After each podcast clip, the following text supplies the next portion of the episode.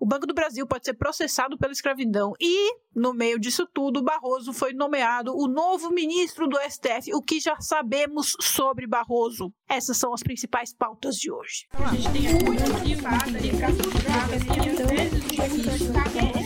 Vocês nunca vão entender como funciona a economia. Sejam todos muito bem-vindos a mais um Econolívia, o seu podcast diário sobre economia, notícias, atualidades e muito mais. Se você é novo por aqui, meu nome é Olivia Carneiro, eu sou uma economista formada pela USP, mestre pela Universidade de Chicago, e eu venho aqui todo santo dia compartilhar tudo que eu aprendi com os ganhadores de Nobel através da leitura do noticiário brasileiro. Ou seja, eu uso o noticiário brasileiro como um instrumento para compartilhar o meu conhecimento. Esse não é um podcast jornalístico, é um podcast bastante opinativo, técnico, que eu compartilho conhecimento, mas com base base nas notícias, afinal de contas, aqui a gente quer o quê? A gente quer compartilhar. Conhecimento é feito para ser compartilhado, para a gente formar opinião, para a gente divertir, para a gente convergir e para a gente evoluir. Pois bem, feita esta introdução, venho primeiramente dizer que sim, andei um pouco sumida, mas vocês viram que eu voltei com um episódio super legal, né? Super diferente. É, o último episódio foi com o meu irmão, a gente falou sobre várias coisas, mas principalmente sobre privatização, que é um assunto que eu acho que vocês gostaram, né? Pelas, pelas mensagens que eu li hoje,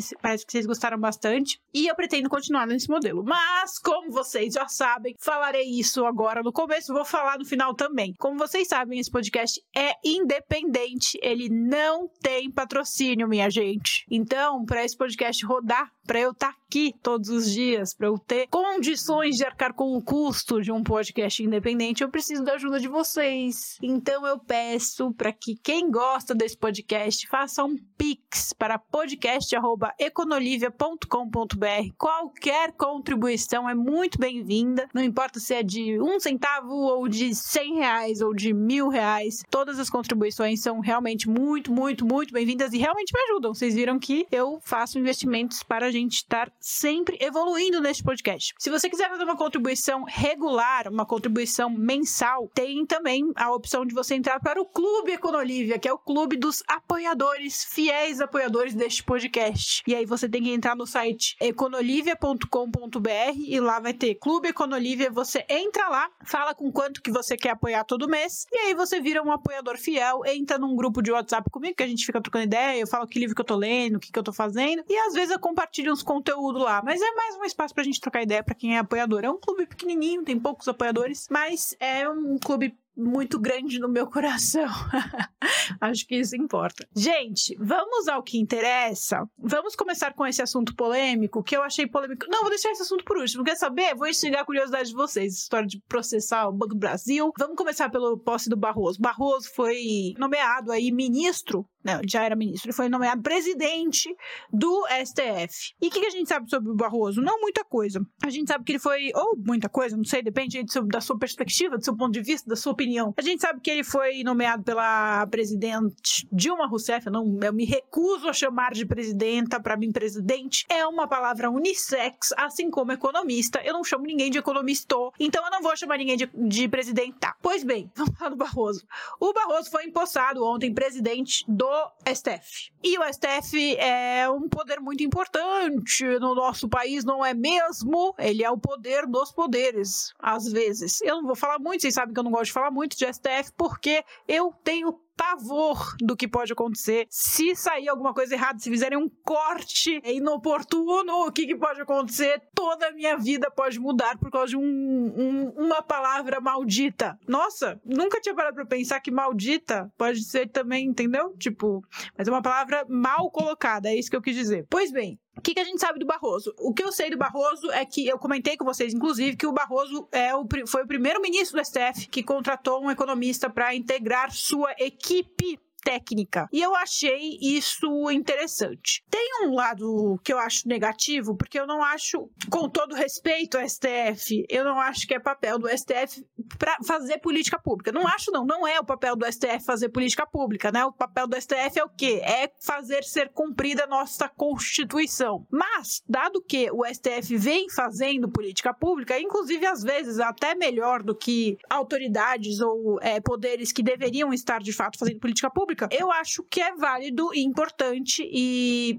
diz muito sobre o Barroso quando ele coloca um economista, integra um economista na sua equipe. Por quê? Porque para você fazer política pública, você precisa basear sua opinião, sua fórmula, sua solução em evidências. Que, que isso significa? Significa que você pode ser contra pessoalmente. Eu sempre uso esse mesmo exemplo, né? Eu quero, queria mudar um pouco, queria variar, mas vamos usar esse exemplo de novo, porque é o exemplo que vem na minha cabeça. Você é contra o aborto, moralmente, né? Ah, minha religião é contra, eu pessoalmente sou contra, sei lá. Mas beleza, isso é uma opinião. Só que a gente vive numa democracia e a gente tem que basear o quê? Nossa opinião nossa, nossas decisões em várias opiniões e as opiniões divergem. Então a gente tem uma, um ponto que pode ser válido, e aí não estou falando que é o fator decisivo, mas que pode ser um fator decisivo, principalmente quando a gente está falando de saúde pública, que são os dados, né? Que, quais são os impactos da gente legalizar o aborto, independentemente da, do aspecto moral? O aspecto moral, ele vai ser discutido, ele vai ser debatido e tem que ser mesmo. Mas também tem um aspecto dos dados, né? Tem o,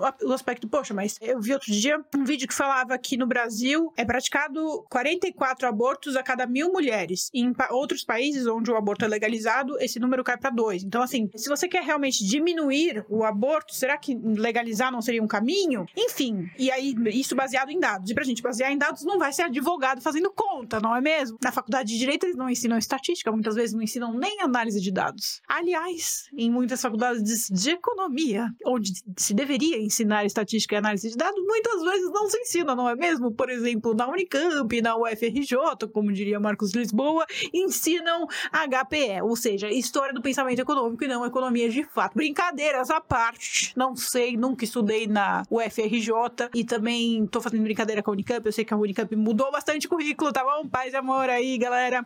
E tem muitos amigos que fizeram Unicamp, vamos, vamos colocar assim. Amigos maravilhosos, excelentes economistas, é isso. É, brincadeiras à parte, a gente quer, objetivamente, né, o advogado ele não é treinado para fazer política pública, não é treinado para analisar dados, ele é treinado para fazer lei, para fazer regras, para fazer coisa chata. A gente que é economista que é treinado para quê? Para fazer a parte legal, que é analisar os dados e pensar soluções. Claro que esses dois trabalhos devem ser combinados, né, e solucionados juntos, é um trabalho conjunto. Eu acredito que sim, acredito que faz todo sentido a gente trabalhar em conjunto. Então, o ministro Barroso, na minha humilde opinião, mandou bem, demorou até para tomar essa decisão de integrar um economista. Aliás, se alguém souber o nome do economista que ele contratou, me fala que eu vou querer entrevistar no podcast. É muito importante. Eu quero saber que, o que faz o economista que trabalha com o ministro Barroso. O que come, como vive. É isso. O, a treta que vocês provavelmente querem saber, né? Que vocês são tudo fofoqueiro. A treta que parece que a imprensa. Eu não vi, aposto, tenho mais o que fazer. Mas parece que a treta que o, o Barroso deu umas cutucadas no Lula falando que. Porque o Lula, né? Vamos dar o contexto. O Lula indicou o Zanin. O Zanin era advogado Lula. Ficou aquela coisa assim, ah, indicando amigo aí, não é muito legal, né? Não é, não é muito profissional. E aí o Barroso falou: eu nunca devi favor, foi a Dilma que me indicou e foi, fomos, sempre fomos muito técnicos, sempre fomos muito profissionais, enfim, ele deu essa cultura no Lula, X, não quer dizer nada. Ele, o que ele quis dizer é que, tipo, o Lula não pode ficar, não vai ficar me ligando, o que deu, pra, deu a entender nas reportagens que eu li, né? O Lula não vai ficar me ligando pra pedir favor, porque eu não, não tô aqui pra isso. O Lula também tá vivendo um momento político muito complexo, né? A gente tá, é, teoria dos jogos, eu adoro essa parte da política, eu amo, amo de verdade. Gosto mais da parte de eleições, a parte de teoria dos jogos aplicada aos aspectos eleitorais, mas aplicando a teoria dos jogos aos aspectos é, de jogo de poder mesmo da política, também é muito interessante. Porque o Lula, vou ler a manchete aqui do Valor Econômico. Centrão vê Lula disposto a truco político e resiste a novas mudanças. Leitura de lideranças de partidos de base do CEM e do centro é de que a leitura dos partidos lá de, de base e centro é de que se o petista resistir à pressão, à pressão do centrão, o Congresso deve impor dias difíceis ao Palácio nas próximas semanas. É, o Lula vive essa dificuldade. Inclusive, eu tenho muito orgulho de dizer que um dos meus maiores virais do TikTok é eu explicando exatamente sobre isso daí. Na composição política, um pouquinho de probabilidade de teoria dos jogos. O vídeo que, que viralizou era uma pessoa me perguntando assim: Poxa, mas como que o Lula vai governar? Eu falava que o Lula ia ser eleito presidente. Isso foi lá atrás, né, em 2022. Eu falei: o Lula vai ser eleito presidente. Aí a pessoa, alguém falou assim: Ah, o Lula vai ser eleito presidente, mas ele não vai conseguir governar. Porque a base, né, já foram, os deputados já tinham sido o primeiro turno, a, grande base dos deputados são de direita, então ele vai ter uma posição muito forte. Aí eu falei: olha, não é bem assim que funciona. Primeiro, que esses deputados de direita são, muitos deles são de direita na ocasião. Na real, eles são de centro. O centro tem, assim, a gente fala centrão, tem toda uma conotação muito negativa que a mídia coloca no centrão, mas o centrão é essencial para a nossa democracia. É uma democracia de coalizão, né? Então, o Lula, para ele governar, ele precisa estar o tempo todo dialogando com grupos que ele não pertence. Então, ele precisa ceder graças ao centrão, porque se fosse só uma polarização, se fosse só direita e esquerda, posição, né, é, situação e oposição, ou seja, quem é a favor do Lula e quem é contra o Lula, a gente sempre ia ter os mesmos resultados, certo? Os partidos que concordam com Lula, em teoria, votariam, né, que apoiam o presidente Lula, em teoria, sempre apoiariam todos os projetos que o Lula apresentasse, e os partidos que são contra sempre votariam contra. E aí não ia chegar em lugar nenhum. É muito parecido com o que acontece na Espanha, que troca de presidente toda hora, por causa disso, porque eles têm esse, esse probleminha assim que entra, quando conflita, troca o presidente. Conflita, troca o presidente. A gente tem um centrão ali que faz o quê? Facilita a negociação. Porque facilita, dificulta a negociação, né? Mas facilita a conciliação. O Lula, para ele conseguir ser eleito, ele foi uma votação muito difícil, lembremos. O Lula foi eleito com uma diferença de votos muito pequena em relação ao Bolsonaro. Muita gente que votou no Bolsonaro não queria o Bolsonaro, mas queria menos ainda o Lula. A mesma coisa aconteceu com o presidente Lula. É, muita gente que votou no Lula não queria o Lula presidente, queria qualquer outra pessoa, mas queria menos ainda o Bolsonaro, acabou votando no Lula por falta de opção. Então, tem ainda essa postura do Lula de 2008, né, que é o Lula que o povo adora, tá? mas não é essa a realidade que ele vive. Ele tem uma resistência popular muito forte. O Brasil ainda é um país muito, muito de direita, embora não seja essa direita de Bolsonaro, é o próximo assunto que a gente vai falar, mas é, o Brasil é um país que diverte bastante de muitas coisas que o Lula fala, dessa esquerda do Lula. é, eu me resistindo aqui para não fazer tantas piadas. Então, qual é o papel do Centrão? Né? O papel do Centrão é justamente falar: olha, Lula, tá bom, por exemplo, você vai tirar o teto de gastos, por exemplo, é um, o, o Centrão foi essencial nessa discussão. Você quer tirar o teto de gastos? Beleza, apresenta aí uma alternativa. E só conseguiu, de fato, tirar o teto de gastos quando o Haddad apresentou o arcabouço fiscal. E, mais do que isso, ajustou o arcabouço fiscal ao que o Congresso queria. Então, volto ao que eu sempre falava para vocês no ano passado. Muito mais importante do que o presidente é o Congresso. Porque o Congresso é quem decide, de fato, os rumos do país. Um presidente ruim não governa com, com um Congresso bom. E um presidente bom não governa com um Congresso ruim. Por isso, Veja bem, eu criei o índice Legisla, que faz o quê? Uma avaliação técnica para o nosso Congresso conseguir trabalhar, para a gente ter deputados que trabalhem. O que, que é uma avaliação técnica? É quem de fato está trabalhando. Gente, por mais que é, a mídia faça aparecer, os políticos façam aparecer, e um monte de gente que não sabe, não tem ideia do que está falando, faça aparecer, que a política é feita de preferências ideológicas, isso não é verdade. A política é feita de muito trabalho. Embora a gente tenha essa sensação de que ninguém trabalha, a gente tem 500 e tanto congressistas, 513, se não me engano. É muita gente trabalhando e a gente pega a minoria para tomar como um todo. Não é verdade, tem muita gente que trabalha e a gente consegue mensurar o trabalho deles. A gente consegue ver quem não tá fazendo porra nenhuma e quem tá de fato trabalhando.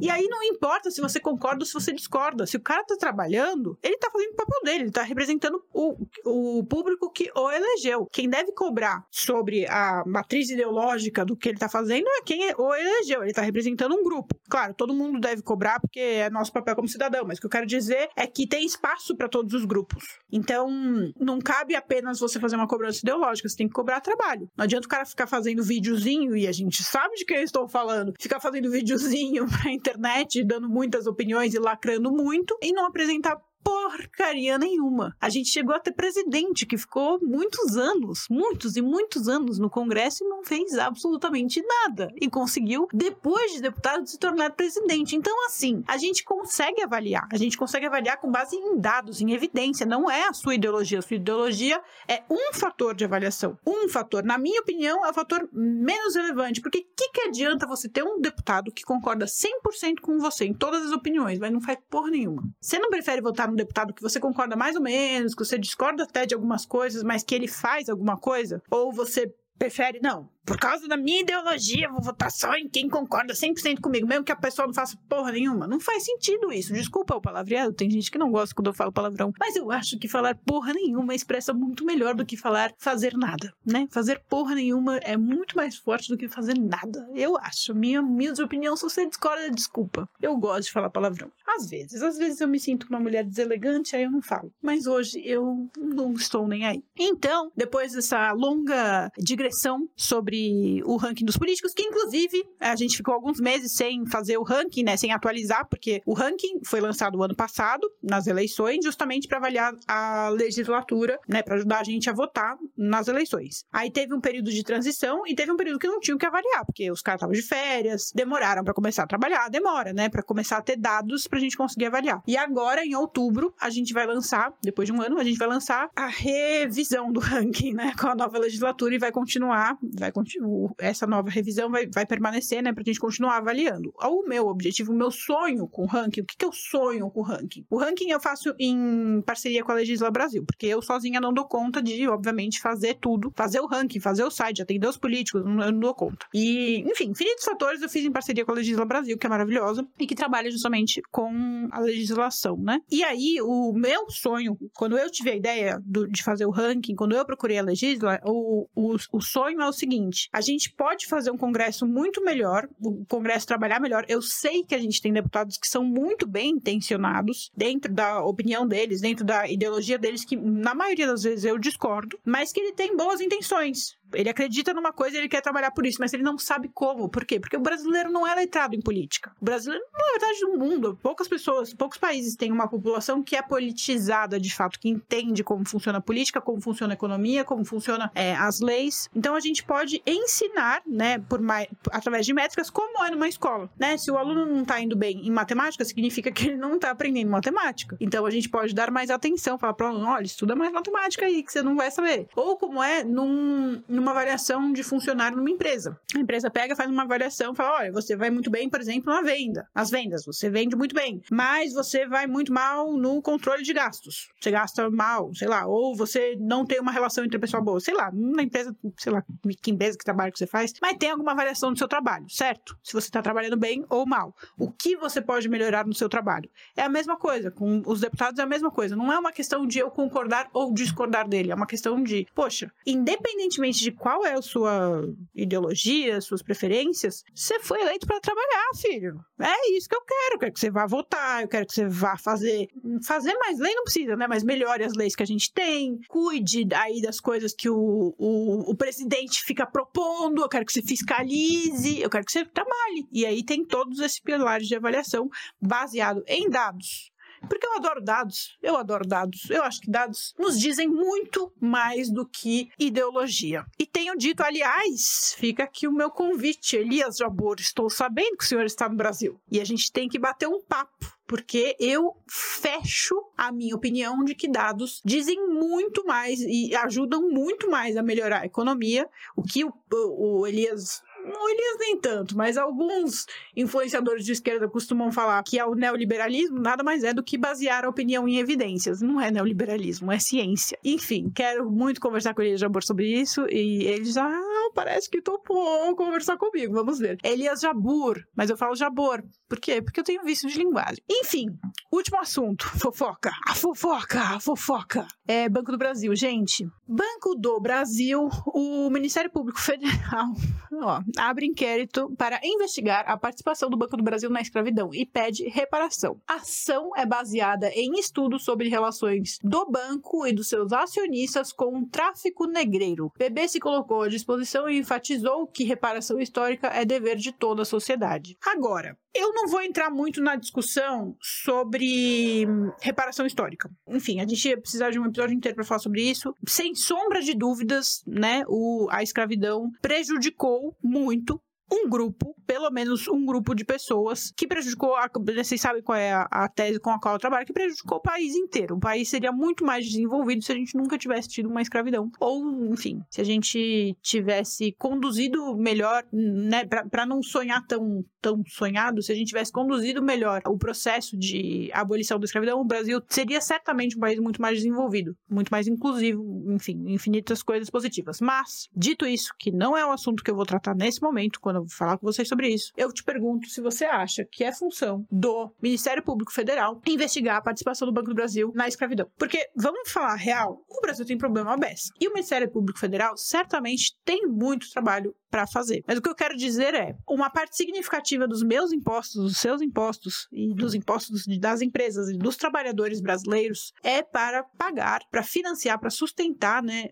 uma operação do nosso judiciário. E aí entra, né, nesse, nesse, nesse braço que eu tô falando, entra o Ministério Público Federal, por exemplo. E aí eu te pergunto, né, a gente já tem um judiciário que é caro, é, eu não tô generalizando, nem sei se as pessoas que abriram esse inquérito são pessoas que ganham bem ou não, mas a gente tem uma infraestrutura judiciária que é bastante inchada e que vamos falar real, tem trabalho beça, né? A gente tem muita coisa, mas muita coisa para melhorar no nosso país. E o legislativo, como eu falei bem no começo, né? Quando eu falei do Barroso e tal, o legislativo tem um papel muito importante em fazer as coisas funcionarem e a gente ter um progresso. Agora, tentar evoluir socialmente, principalmente numa questão de desenvolvimento econômico e social e racial, né? Se é que a gente pode dizer em desenvolvimento racial, será que se é que isso é um termo? Usar esses recursos todos para fazer uma investigação do passado e pedir que tipo de reparação histórica?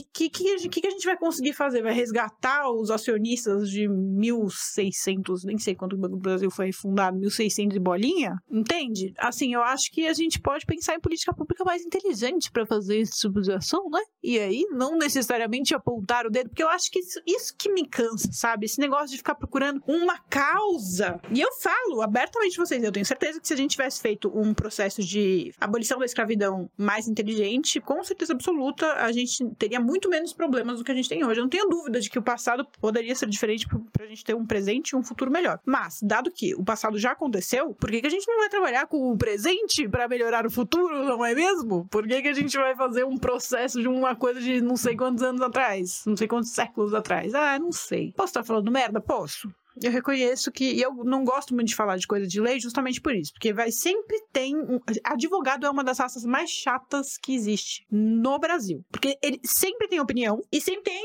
um milhão de leis para a pessoa não, porque o artigo não sei o que e eu vou contestar. Eu vou, vou atrás da opinião, vou atrás da lei para saber se o cara tá falando verdade. Eu nem quero nem saber, filho. Eu tô dando minha opinião sobre uma coisa genérica. Na minha área de especialidade, que é o quê? Desenvolvimento social e econômico. Nesse sentido, eu não acho sinceramente, que processar o Banco do Brasil é um, um passo importante para o nosso progresso, muito menos para o progresso de desenvolvimento econômico e social inclusivo. Eu acho que a gente tem que olhar para o presente e não para o passado. Olhar para o passado, sim, é importante para a gente entender as causas dos problemas, né? Mas não para exatamente resolvê-los.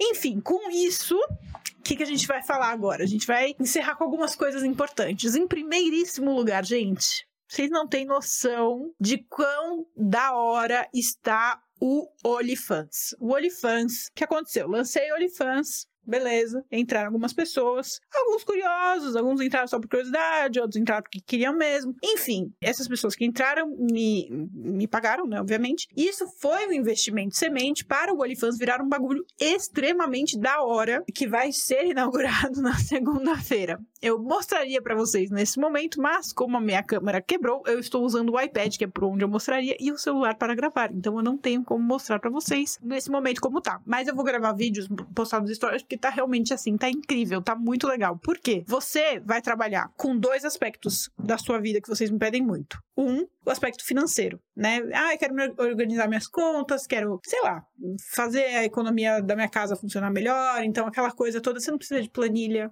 Tá tudo no aplicativo. Você vai lá, você coloca seus gastos, vê quanto que dá, nanana, consegue agendar uma consulta com um consultor financeiro para ver se você consegue melhorar suas finanças e, além de tudo, tem aquela parte das recomendações de investimentos que simplesmente está fantástica. Não é exagero. Eu nunca vi uma casa ou um banco orientar. Eu não estou orientando compra ou venda de ativos. Eu estou orientando para vocês conhecerem e facilitar a sua decisão, facilitar a sua comparação. Eu nunca vi nada, nada comparável com isso que eu vou apresentar. Quer dizer, já vi nos Estados Unidos. Aqui no Brasil eu nunca vi. Tá muito da hora. Então, assim, se você não sabe investir, você vai conseguir tomar sua decisão, velho. Tá muito da hora. Você vai conseguir tomar sua decisão, assim, baseado no seu objetivo. Você quer investir para quê? Você quer investir para pensar na sua aposentadoria? Você quer comprar um carro? Qual que é o seu, qual que é o seu objetivo? Aí, dentro do seu objetivo, tem quais são os ativos ou as composições de carteiras né, que são mais recomendadas pelos analistas para você fazer a, o seu investimento. E aí eu explico direitinho o que é e por que é. Então, se você vai investir, sei lá, você quer comprar um ring light e os analistas recomendam que para juntar essa quantia de dinheiro nessa velocidade, você tem que ter uma carteira do modelo X. Essa carteira do modelo X tem ativos XYZ. XYZ, ai, tá tudo explicadinho, gente, a coisa mais linda. Onde você encontra, o que, que é XYZ, é tudo assim mastigado para você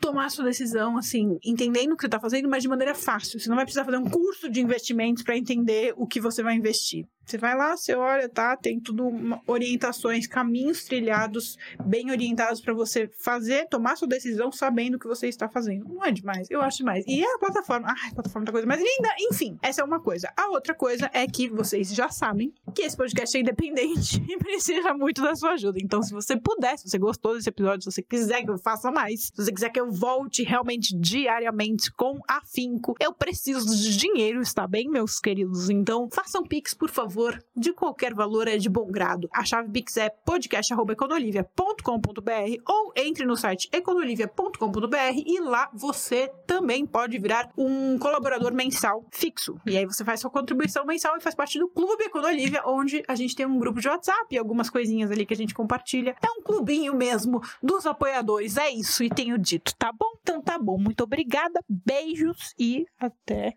segunda-feira. Bom final de semana a todos.